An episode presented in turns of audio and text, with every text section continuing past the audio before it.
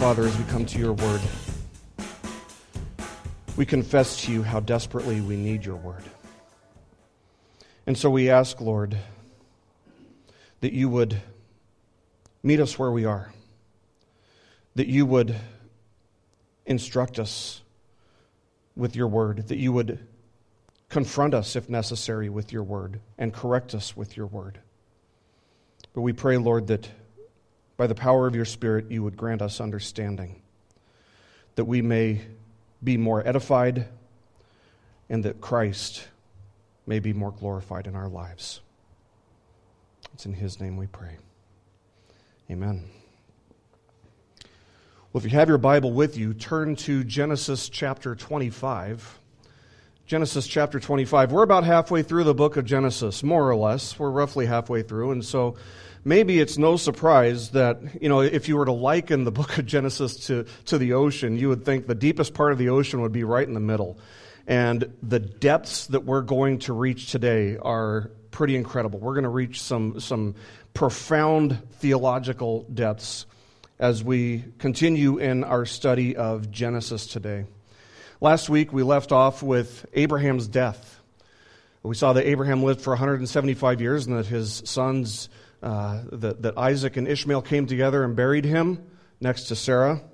And you know, whenever a great person or whenever a, a, a very, very influential person dies, there's always concern about who's going to carry the torch in that person's place. I was reading an article about this type of thing happening in the corporate environment in the world, and it said, quote, the ripple effects of a founder's death can linger for a surprisingly long time. Companies at which a founding chief executive dies are statistically more likely to go out of business than otherwise similar ventures, and they typically experience a sharp sales drop and a moderate decrease in employment, according to research by two economists, end quote. And that is often the way that things work in the world. Somebody dies and the company dies with that person, or, you know, it, it, it becomes less than. But that is not the way that things work in God's kingdom. Thankfully, praise the Lord for that. We've seen what's happened with Abraham. Abraham was known as the father of the faith. We saw that God called Abraham at a time when nobody on the face of the earth was worshiping or seeking or serving God. Abraham was a pagan. He was worshiping a moon god, but God called him. And while Abraham was a key figure in the story of God's glory being revealed through the unfolding of his perfect plans and purposes, God didn't need Abraham. God didn't need, Abraham was a key figure, but God did not need Abraham to stick around for God's plans to continue unfolding through history. God's plans included Abraham, but he didn't need Abraham. God called Abraham, he led Abraham, he blessed Abraham, he made great promises to Abraham and to his offspring, but God did not need Abraham. Last week we saw that Abraham died at 175 years of age, and Isaac and Ishmael, they came together, they buried their father, and we saw the faithfulness of God to the promises that he had made to Abraham. And that's a, that's a, that's a, a, a theme that we're going to see continuing well after Abraham is gone as well. God had promised to make a multitude of nations through Abraham, and we saw that he had several additional sons with Keturah uh, uh, after Sarah's death. We saw that despite the, the existence or the, the birth of these other sons, Abraham gave his entire estate to Isaac, which was a reflection of Abraham's continued belief, his, his continued faith in what God had promised in the covenant. God himself had promised that Isaac would be the one, that Isaac was the son of the covenant promise who would inherit the promises of the covenant. And then we saw this in chapter 25, verse 11. It said, After the death of Abraham, God blessed Isaac, his son, and Isaac settled at Beer Lahai Roi.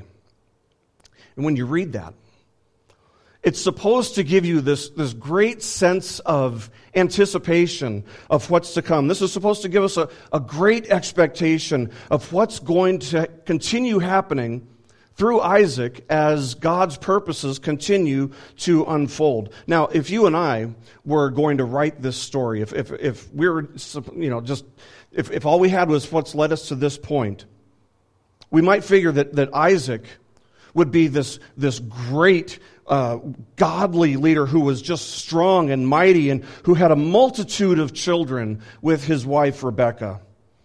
But part of the theme of this story as we move forward is nicely summed up by what Paul once wrote to the Corinthians. He said this He said, The foolishness of God is wiser than men, and the weakness of God is stronger than men. For consider your calling, brothers. Not many of you were wise according to worldly standards. Not many were powerful. Not many were of noble birth.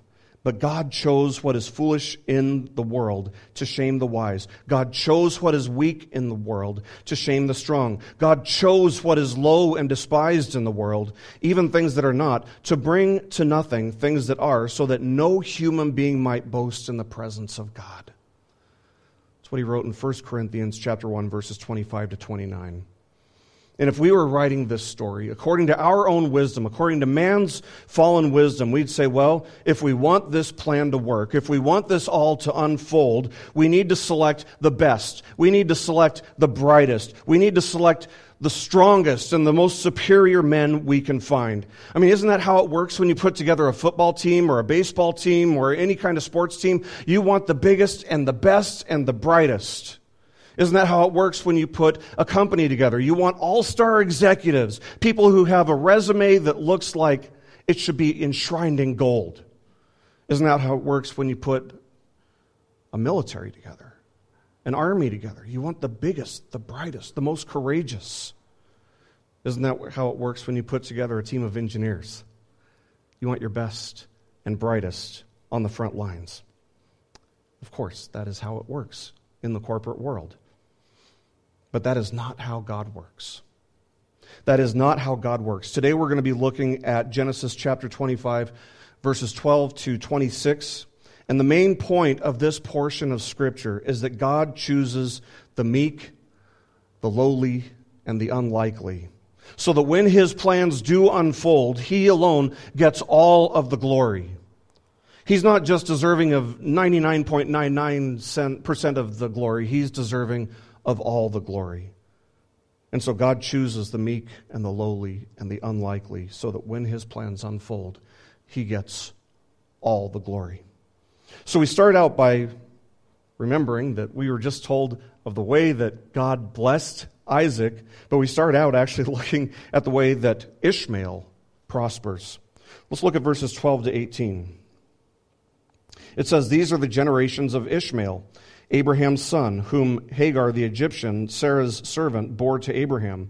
These are the names of the sons of Ishmael, named in the order of their birth Nebaioth, the firstborn of Ishmael, and Kedar, Ab- Adbeel, Mibsam, Mishma, Duma, Masa, Hadad, Tema, Jetur, Naphish, and Kedemah. These are the sons of Ishmael, and these are their names, by their villages and by their encampments, twelve princes according to their tribes. These are the years of the life of Ishmael. 137 years he breathed his last and died, and was gathered to his people. They settled from Havilah to Shur, which is opposite Egypt in the direction of Assyria. He settled over against all his kinsmen. Now, once again, it's tempting to skip over all these names because they're so hard to pronounce, but these names are very important. They represent two things ultimately. First, they remind us of God's faithfulness to his promises. You'll remember when Isaac was born and Ishmael laughed and mocked Isaac. That he had to be sent away. That, that Sarah instructed him to send, uh, instructed Abraham to send Ishmael away, and God confirmed what Sarah had said. And Abraham's prayer was, Let him live before my face. Let, let, me, let me see him grow up. And this is God's response back in chapter 17, verse 20. He makes a, a different promise to Abraham. He says, You can't, you're not going to watch him grow up. But he says, As for Ishmael, I have heard you. Behold, I will. behold, I have blessed him and will make him fruitful and multiply him greatly. He shall father twelve princes, and I will make him into a great nation. There you go. He shall father 12 princes, and I'm going to make him into a great nation. And sure enough, we see that 12 princes, 12 male offspring, are born to Ishmael. There are a total of 12 princes. And these 12 sons became the rulers of 12 tribes of people who would settle in the region of northern Arabia. These sons would become very influential people. They were very powerful people, and several of their names you can find scattered throughout Scripture.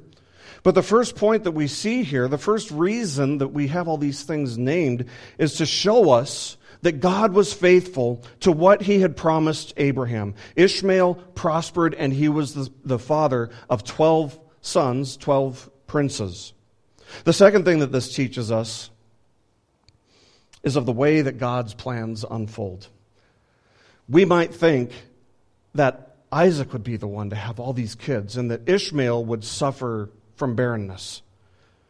But what, it, what this teaches us is that God's plans don't always unfold according to the wisdom of man. We'd say, hey, you know, Ishmael was Abraham's first son. He, you know, he, he's, he's got 12 powerful sons. This is the way to make God's plans unfold. This is the way to bring God's plans to fruition by the birth of powerful and influential people who will take over the region.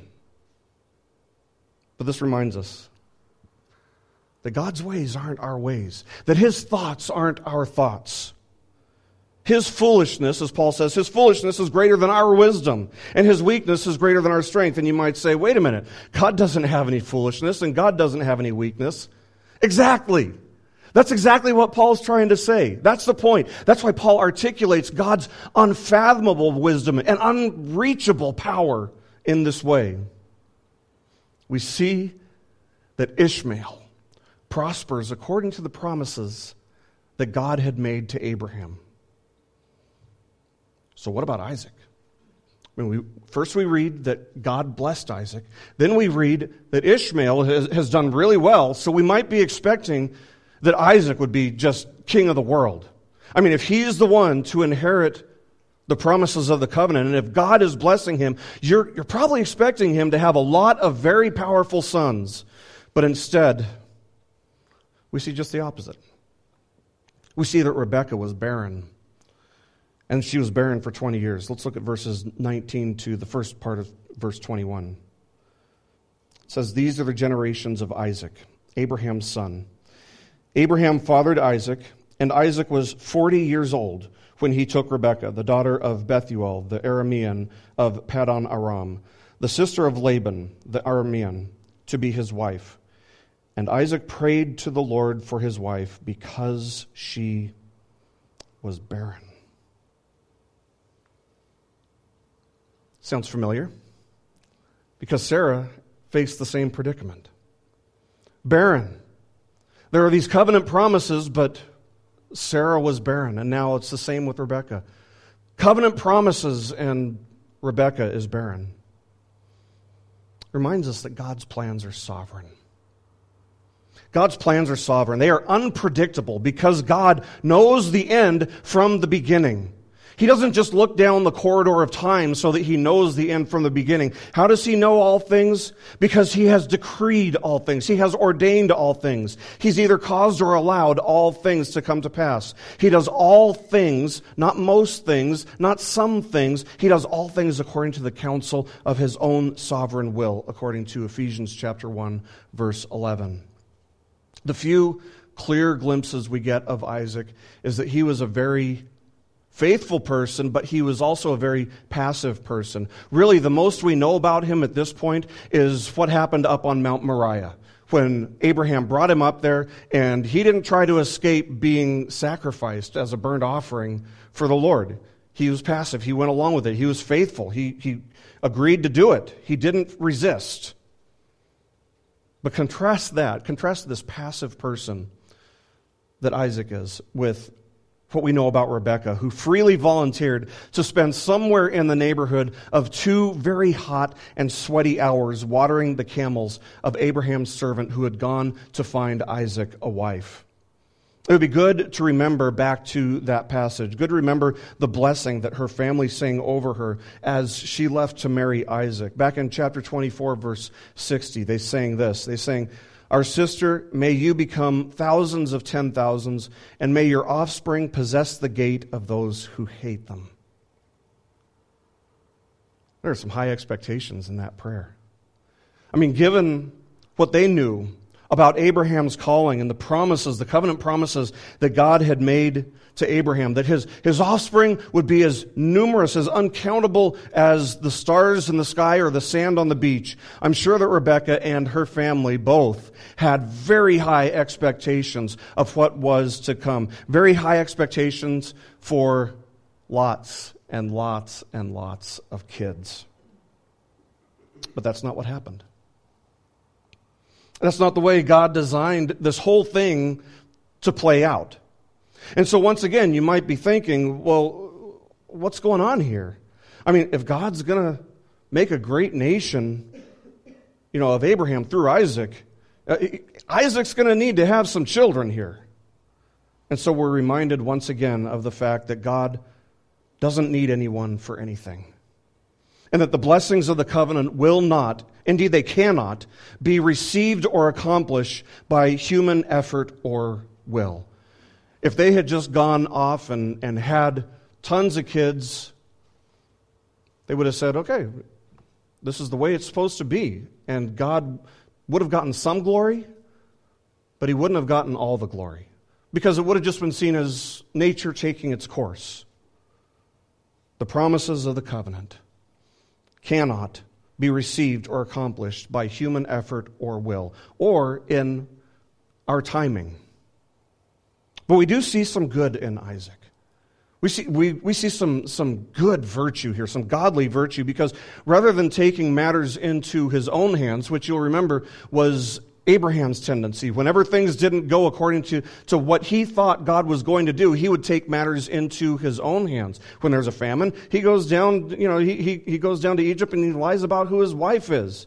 When he is barren, his wife says, Well, why don't you take my servant and try having a child with her? But Isaac doesn't do that. He doesn't take matters into his own hands the way that his father did. Instead, he goes to the Lord in prayer. And that's just a, a quick, a, a brief glimpse of a deep, deep faith, a strong faith that's been built up in Isaac. It reveals to us that Isaac believed the promises of God with all of his heart, all of his soul, all of his mind, all of his strength. He believed in God's promises. And so when things didn't go according to the way he had envisioned them, instead of trying to take matters into his own hands and thinking, oh, God must be waiting for me to do something, he goes to the Lord. He trusted. He, he had faith that God would do what God had promised to do. We don't get any indication, by the way, of how he felt about this, really. We don't get any, any glimpses of Isaac's thoughts or his feelings on having a, a prolonged delay. And, I, you know, I, I would have to imagine that he was frustrated. I, I would have to imagine that he was confused. I would have to imagine that he was at least tempted to question God. I mean, isn't that, isn't that what every one of us does? Aren't, aren't we all faced with these temptations when God doesn't do what we think God should do when we think God should do it? Don't we face those same temptations? But there's no indication that Isaac did. If the temptation was there, there's no indication that he sinned by questioning God. Maybe he had peace just knowing that God had made the promise and that God was faithful. He'd seen it in his father. So maybe he learned some valuable lessons. Maybe he learned vicariously through the lessons of his father about waiting on God. We don't know what he thought. We don't know exactly what he felt. But instead of taking matters into his own hands, what we do know is that he went to God. He prayed. And that is one mark of a very profound, a very mature, a very deep faith. Now, verse 20 shows us that Isaac was 40 years old when he married Rebekah, and verse 26 is going to tell us that he was 60 years old when that prayer was answered. So, 20 years of barrenness, 20 years of waiting. You got to wonder how many of those years did Isaac pray? The indication seems to be that he prayed for all 20 years. That's some persistence. Can you pray for something for 20 years? I honestly don't know if I can. It would be the grace of God that would drive me. That's the only thing. In, in, my, in my own weakness, my own fallen understanding, I, I don't know if I could pray for 20 years, but he prays for 20 years. Isaac is a man of deep, deep faith.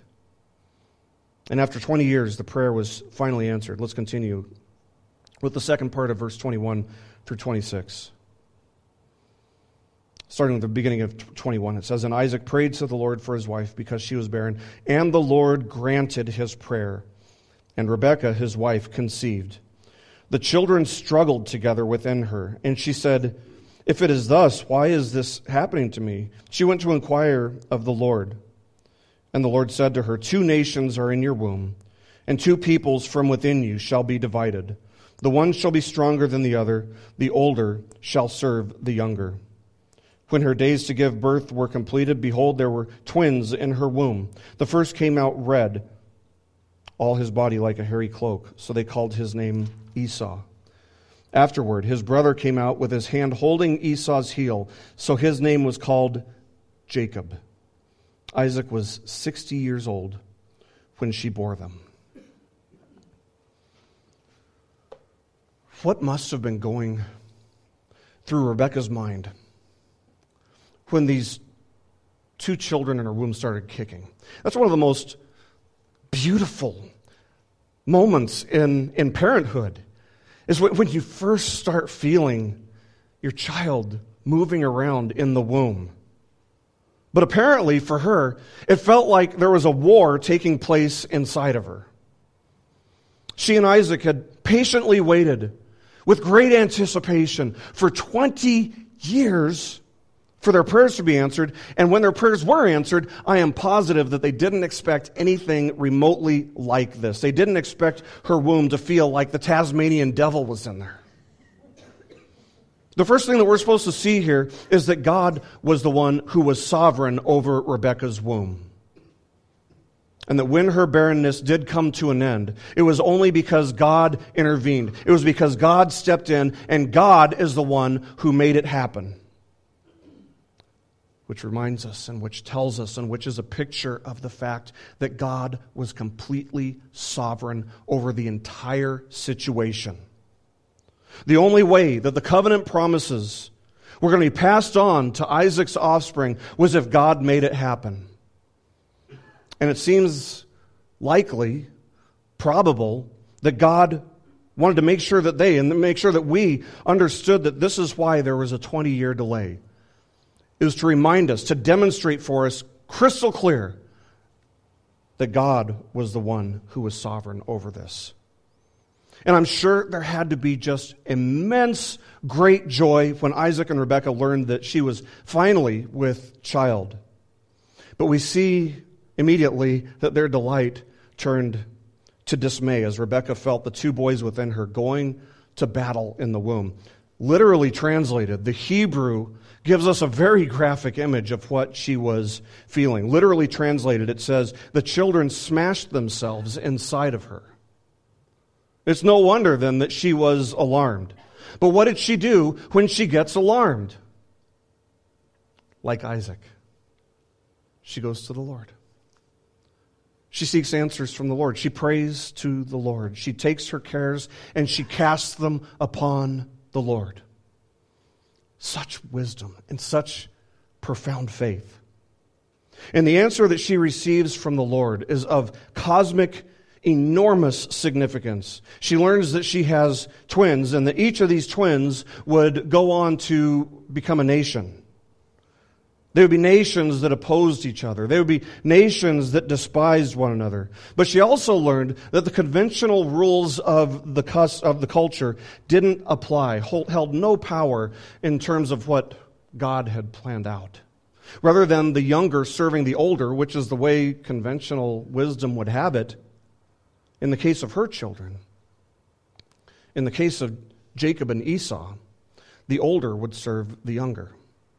The older would serve the younger. And that's why Esau being the older, Jacob being the younger, you would say, normally in that culture, you would say Esau and Jacob, but the Bible says Jacob and Esau when it refers to them together. Now, this is a really interesting predicament.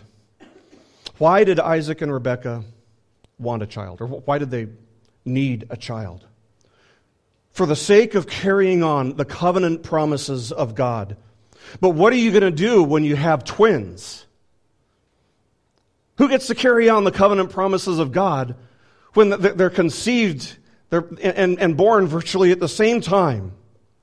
Now, by man's wisdom, by man's cultural convention, we would say the older, or maybe you'd say, well, why don't we just wait and see? Why don't we wait and see what kind of men these turn out to be? Well, one turns out to be a very manly man who is strong, who is courageous, who is fierce, who is a warrior, and the other turns out to be a swindler. Who gets to carry the promises? In fact, their names actually reflect their character. Esau means hairy, and Jacob basically means he cheats. So, who determines who will receive the covenant promises of God? God does. God determines it. God makes the choice. God is the one who decides. God is the one who determined that the older would serve the younger. God is the one who had decreed from eternity that it would be the descendants of Jacob who would later on be renamed Israel, who would have the covenant promises and who therefore would go in to conquer the promised land. These are the people that Moses is writing to. God is the one who determined who would receive the covenant promises. Everybody with me so far? Does this make sense so far? Because this is the launching pad that's going to take us into the, the highest heights of the theological atmosphere. God is the one who determined who would receive the covenant promises. And all of this demonstrates two primary principles for us. First of all, it demonstrates, it's a, it's a picture of the fact, it's an illustration that God's choice is often contrary to man's ways of thinking and choosing.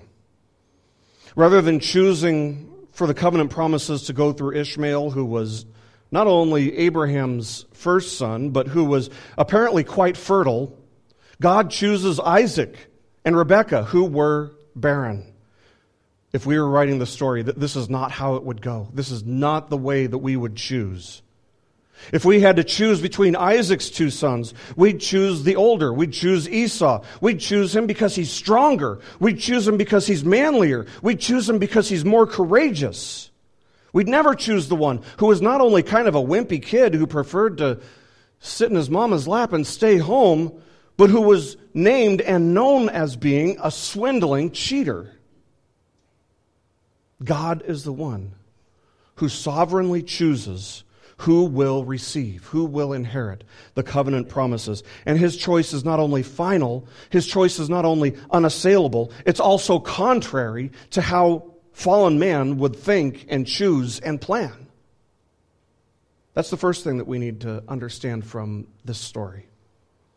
The second thing that we have to see here is that God's sovereign choice is based entirely on grace. It's all grace. It's not 99.99% grace. It is 100% grace. There is no merit to speak of. It is entirely of grace. Nobody deserves it. So when God makes the choice, it is 100% grace. Think about it.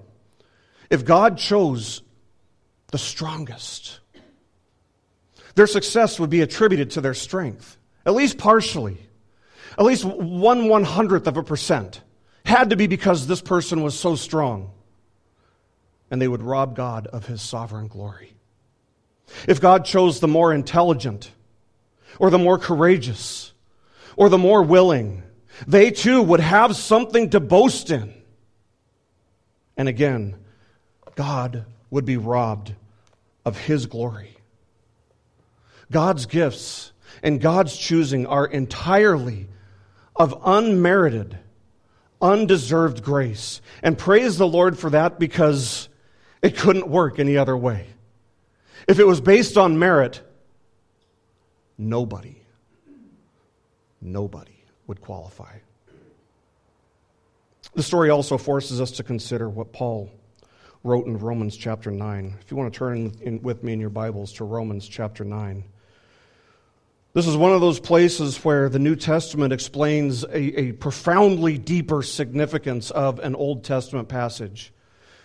Now, the reason that, that Romans 9 is even in our Bibles, to, to set the context a little bit, is because Paul needed to address the reality of Israel's unbelief. You'll remember that, that Paul ends Romans chapter 8 by emphatically declaring that God is faithful to his promises and that there's nothing in all of creation that can separate us from the love of God in Christ Jesus our Lord.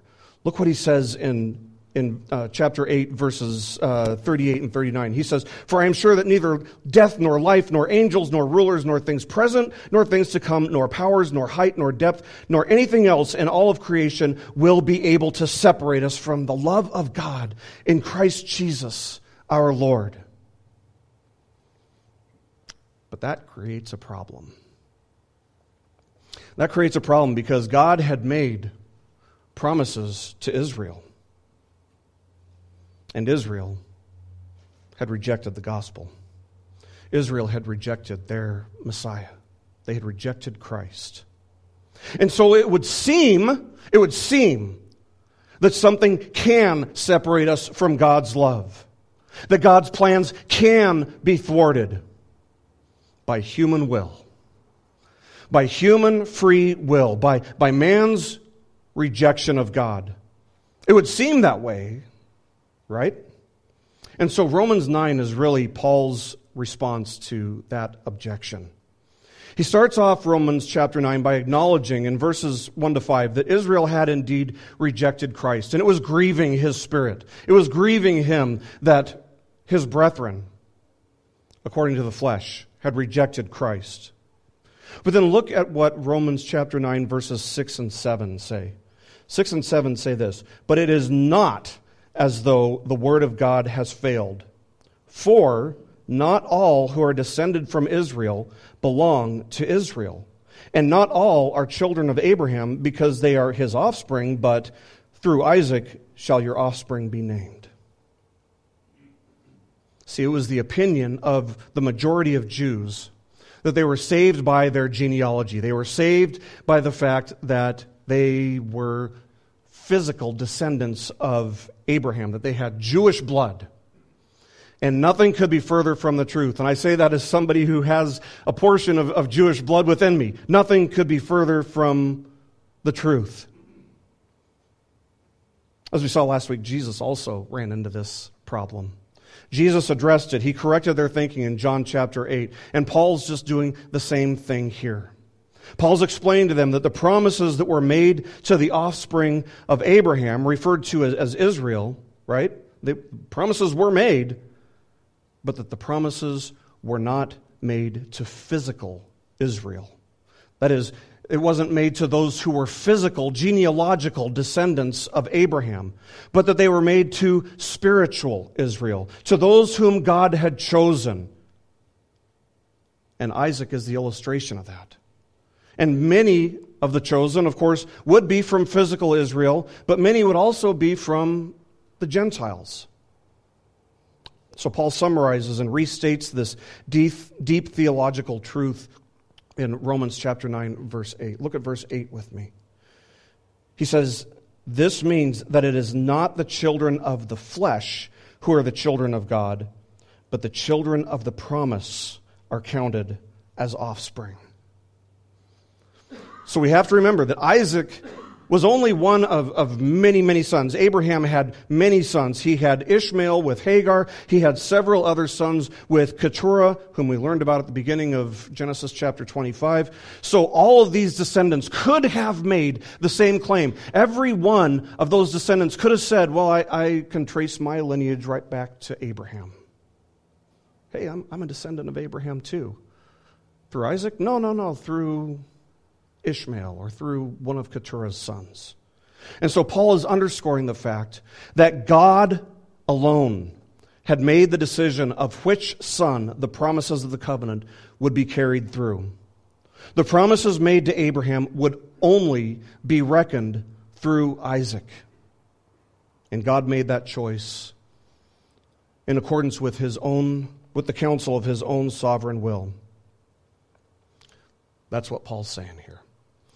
But he foresees one more possible objection because somebody could say, okay, great, so, so God is the one who chose Isaac for the, the, to be the one through whom the promises would go. But Okay, it's understandable that he didn't choose Ishmael because Ishmael was an illegitimate son, and it's understandable that uh, that God didn't choose the other sons that Abraham had with Keturah because those were much later on with life. They in life those weren't with with Sarah, so they weren't eligible to receive the covenant promises. They were younger, and they were with another woman. And so it's at this point that Paul discusses the second generation after Abraham. He discusses and comments on Jacob and Esau. Let's look at verses 9 to 13. He says, For this is what the promise said About this time next year I will return, and Sarah shall have a son. And not only so, but when Rebekah had conceived children by one man, our forefather Isaac, though they were not yet born and had done nothing, either good or bad, in order that God's purpose of election might continue, not because of works, but because of him who calls. She was told, The older will serve the younger. As it is written, Jacob I have loved, but Esau I have hated. So, the gist of Paul's argument here is that, is that the choice between Jacob and Esau, the choice as to who would receive the covenant promises, was entirely God's decision to make. It was entirely God's. The decision was made without respect to birth order, and the decision was made without respect to character, whether they were good or bad. The decision was made before they were born so that you could see that the decision wasn't based on what a good person they were or what a bad person they were, but so that you could clearly see that it was God's choice. Paul says very plainly, in order that God's purpose of election might continue, not because of works, but because of him who calls. Who does that refer to? Who, who is him who calls? It's God. It's God. Let's remember that there are two types of callings. There is a, a general calling, there's the gospel calling that goes forth to all men, regardless of nation, regardless of socioeconomic status, regardless of, of anything. The, the, the gospel calling goes out to all men from men. Think about when Jesus said, For many are called, but few are chosen. That's talking about the proclamation of the gospel. It's, it's talking about the call to repent and to place saving faith in Jesus Christ. It is a general call, it goes out to absolutely everybody. It's the Great Commission. But then there's God's sovereign, effectual call. God's sovereign, effectual call. Think back to Romans chapter 8, verse 30, where Paul says, for those whom he predestined, he also called. And those whom he called, he also justified. And those whom he justified, he also glorified. So who gets called? Who gets called? It's only those who are predestined. This is God's sovereign, effectual call. Only those who are predestined. Who gets justified? Everybody who is called those who are predestined to be called by God's sovereign, effectual call. And I realize that this is really controversial. And I, I, realize that there probably isn't a more divisive or, or at least uncomfortable doctrine in all of Christianity than the doctrine of election. And I'll just be straight up front with you guys and admit that I used to absolutely hate that doctrine. And I wasted years of my life trying to squeeze my way around it. And I have to admit that, that it was a, just a really difficult pill for me to swallow. I wanted to believe that I played some role in my salvation. And I guess maybe in, in one sense I did. I sinned. I sinned constantly. I sinned repeatedly by choice, thus rendering myself in need of a Savior. As Jonathan Edwards famously said, you contribute nothing to your salvation except the sin that made it necessary. End quote. But as I tried to find a way around, to, to wiggle my way around the doctrine of election, there are a few passages that I came across that I, I, I just couldn't squeeze or, or, manipulate the text, you know, to, to say what I wanted it to say, what I thought it said. I couldn't get around it. I mean, what do you do with the second chapter of 1 Corinthians, which teaches that the natural man, that is, the man who isn't saved, the man who doesn't have the indwelling presence of the Holy Spirit, cannot understand spiritual truths? What do you do with that? I mean, if, if, that's the case, if, if fallen man, if, if natural man cannot understand spiritual truths, and we must understand spiritual truths in order to be saved, then nobody would be saved. Or think about what Jesus said in John chapter 10. He, speaking to some, some unbelieving Jews who are skeptical of him and who are questioning him, and he said, You do not believe because you are not among my sheep. My sheep hear my voice, and I know them, and they follow me. Let me say that first part again. You do not believe because you are not among my sheep. He doesn't say you're not among my sheep because you don't believe. He says you don't believe because you're not among my sheep. There's no way around the way that the doctrine of election is implied in that verse without absolutely abusing God's word. And the same can be said for the, the doctrine of God's sovereign effectual calling. It's clearly implied in that verse. I mean, what do you do? What do you do when you have some preconceived notion and the Bible clearly confronts it? What do you do? Do you try to change what God's word says? Do you try to wiggle your way around it hermeneutically? Or do you yield yourself to it. Think about it like putting a puzzle together. When you're putting a puzzle together, let's say you're on the corner piece and you, you come up with a piece that has a, you know, a big round thing off the side. Well, it's the right color. I, I think that it should go here, but it doesn't fit. So what do you do? You don't cut off the end so that you can make it fit. You find someplace else for it and you find the right piece for that part. Now, if you're like me, or, or if, if, if you're like I was, and you're having trouble with the doctrine of election, first of all, let me say that, that I understand uh, the difficulties. And I also understand that this is a secondary issue. This is not a salvation issue in the sense that somebody can not have salvation if they don't believe in the doctrine of election. It's not like that. But if, if you're like I was, your objection is probably, if you boil it down, it's probably, that doesn't seem fair. And Paul saw that objection coming, so he continues in verses 14 to 16. He says, What shall we say then? Is there injustice on God's part? In other words, shall we say that God is just unfair? By no means. For he says to Moses, I will have mercy on whom I have mercy, and I will have compassion on whom I have compassion. So then, it depends not on human will or exertion, but on God who has mercy. So he's addressing the, the objection that election just seems so unfair. Let's talk about that for a minute. Is, is election unfair? It's only unfair if we deserve to be elected. It's only unfair if there's something in us that demands that God choose us. And Scripture makes it clear there isn't. In fact, if we're talking about fairness, if, if, we're talking about the justice of God, justice demands that we would spend eternity in torment in hell because of our sin. Because justice does demand that God's wrath be fully poured out, that God's wrath be fully unleashed against sin.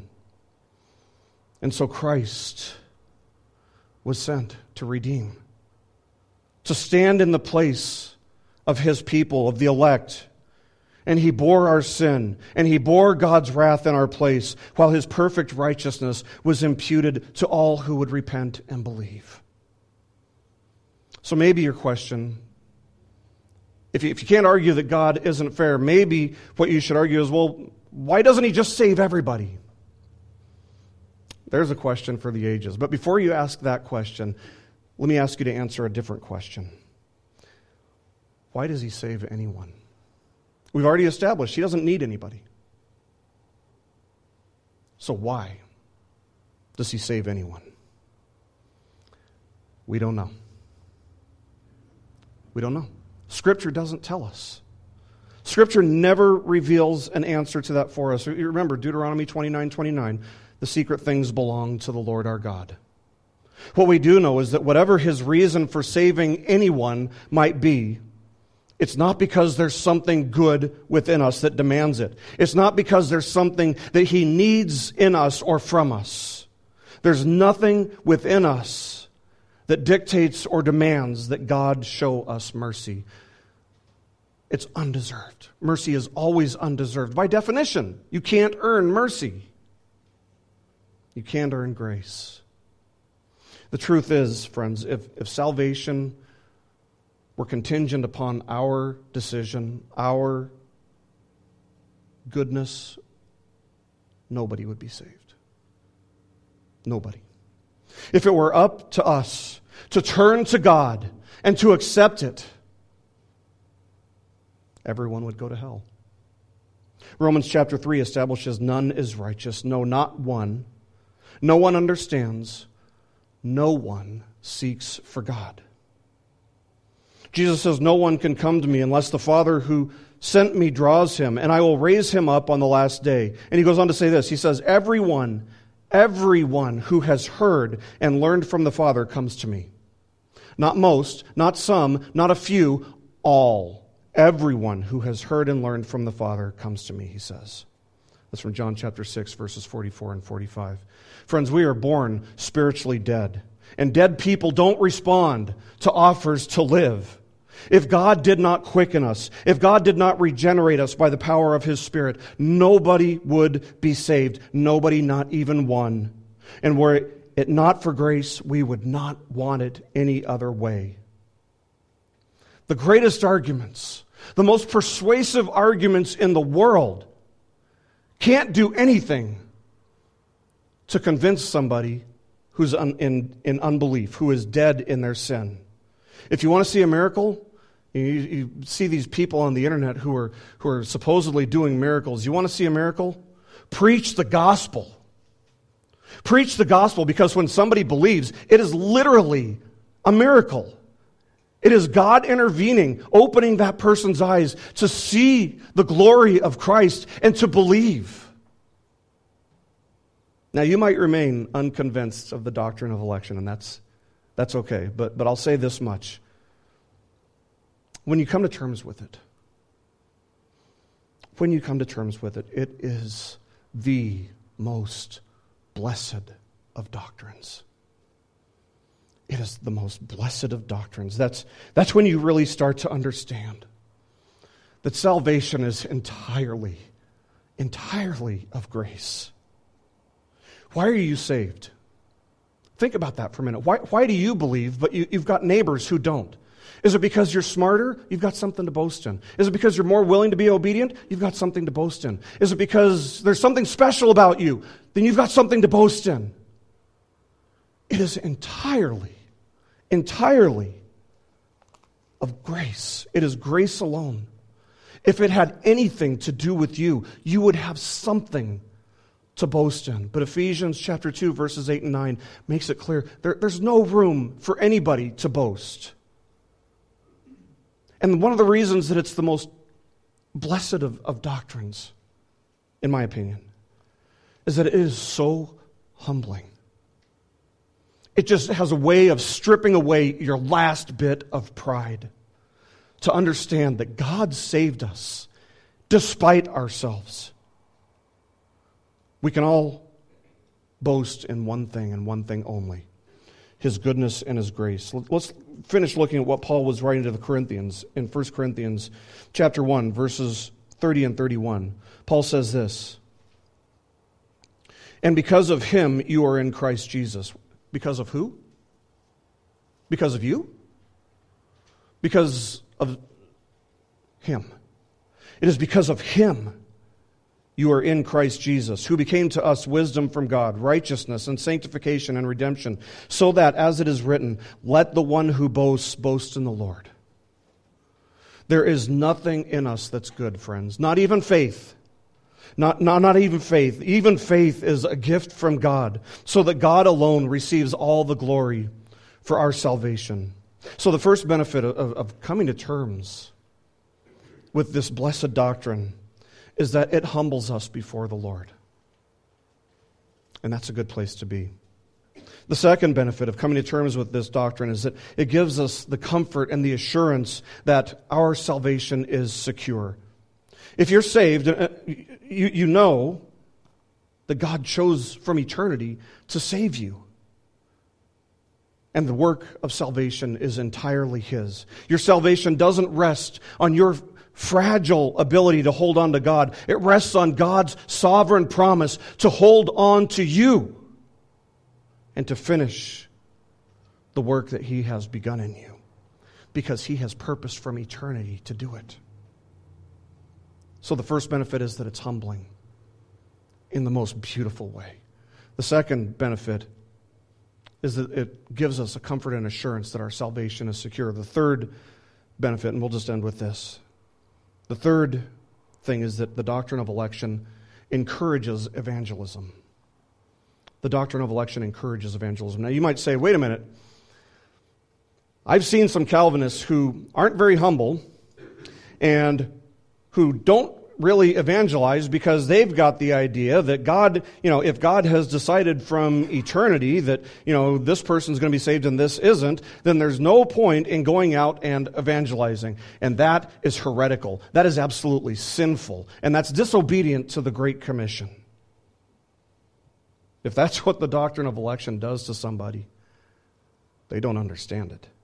No, understanding the doctrine of election should encourage evangelism because the Bible explicitly tells us that the preaching of the gospel is the means by which God has ordained in his sovereign wisdom to call the elect to faith. See, our, our job isn't to have gimmicks.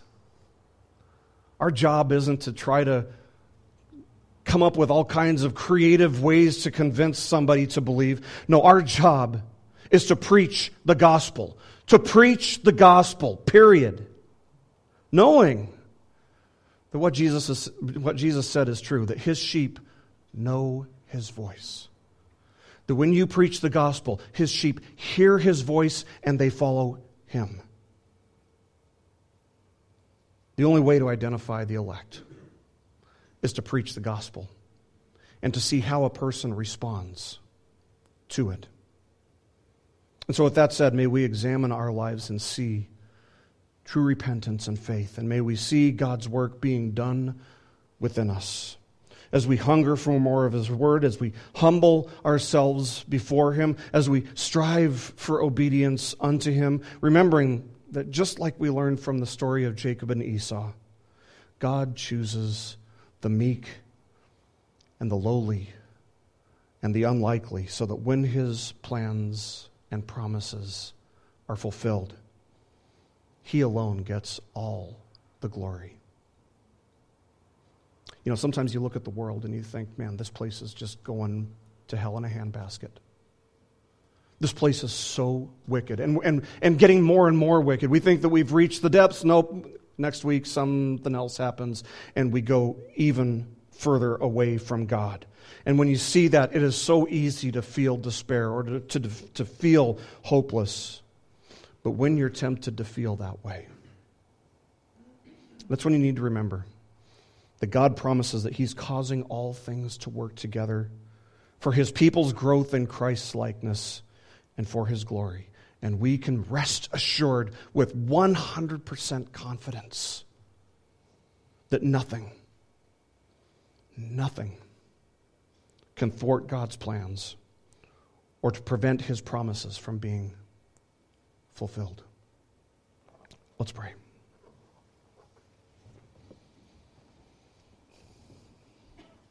Father, we do thank you for your word. And we thank you for the way it does your work in us, for the way it humbles us, for the way it grows our faith, for the way it causes us to be hungry to glorify Christ.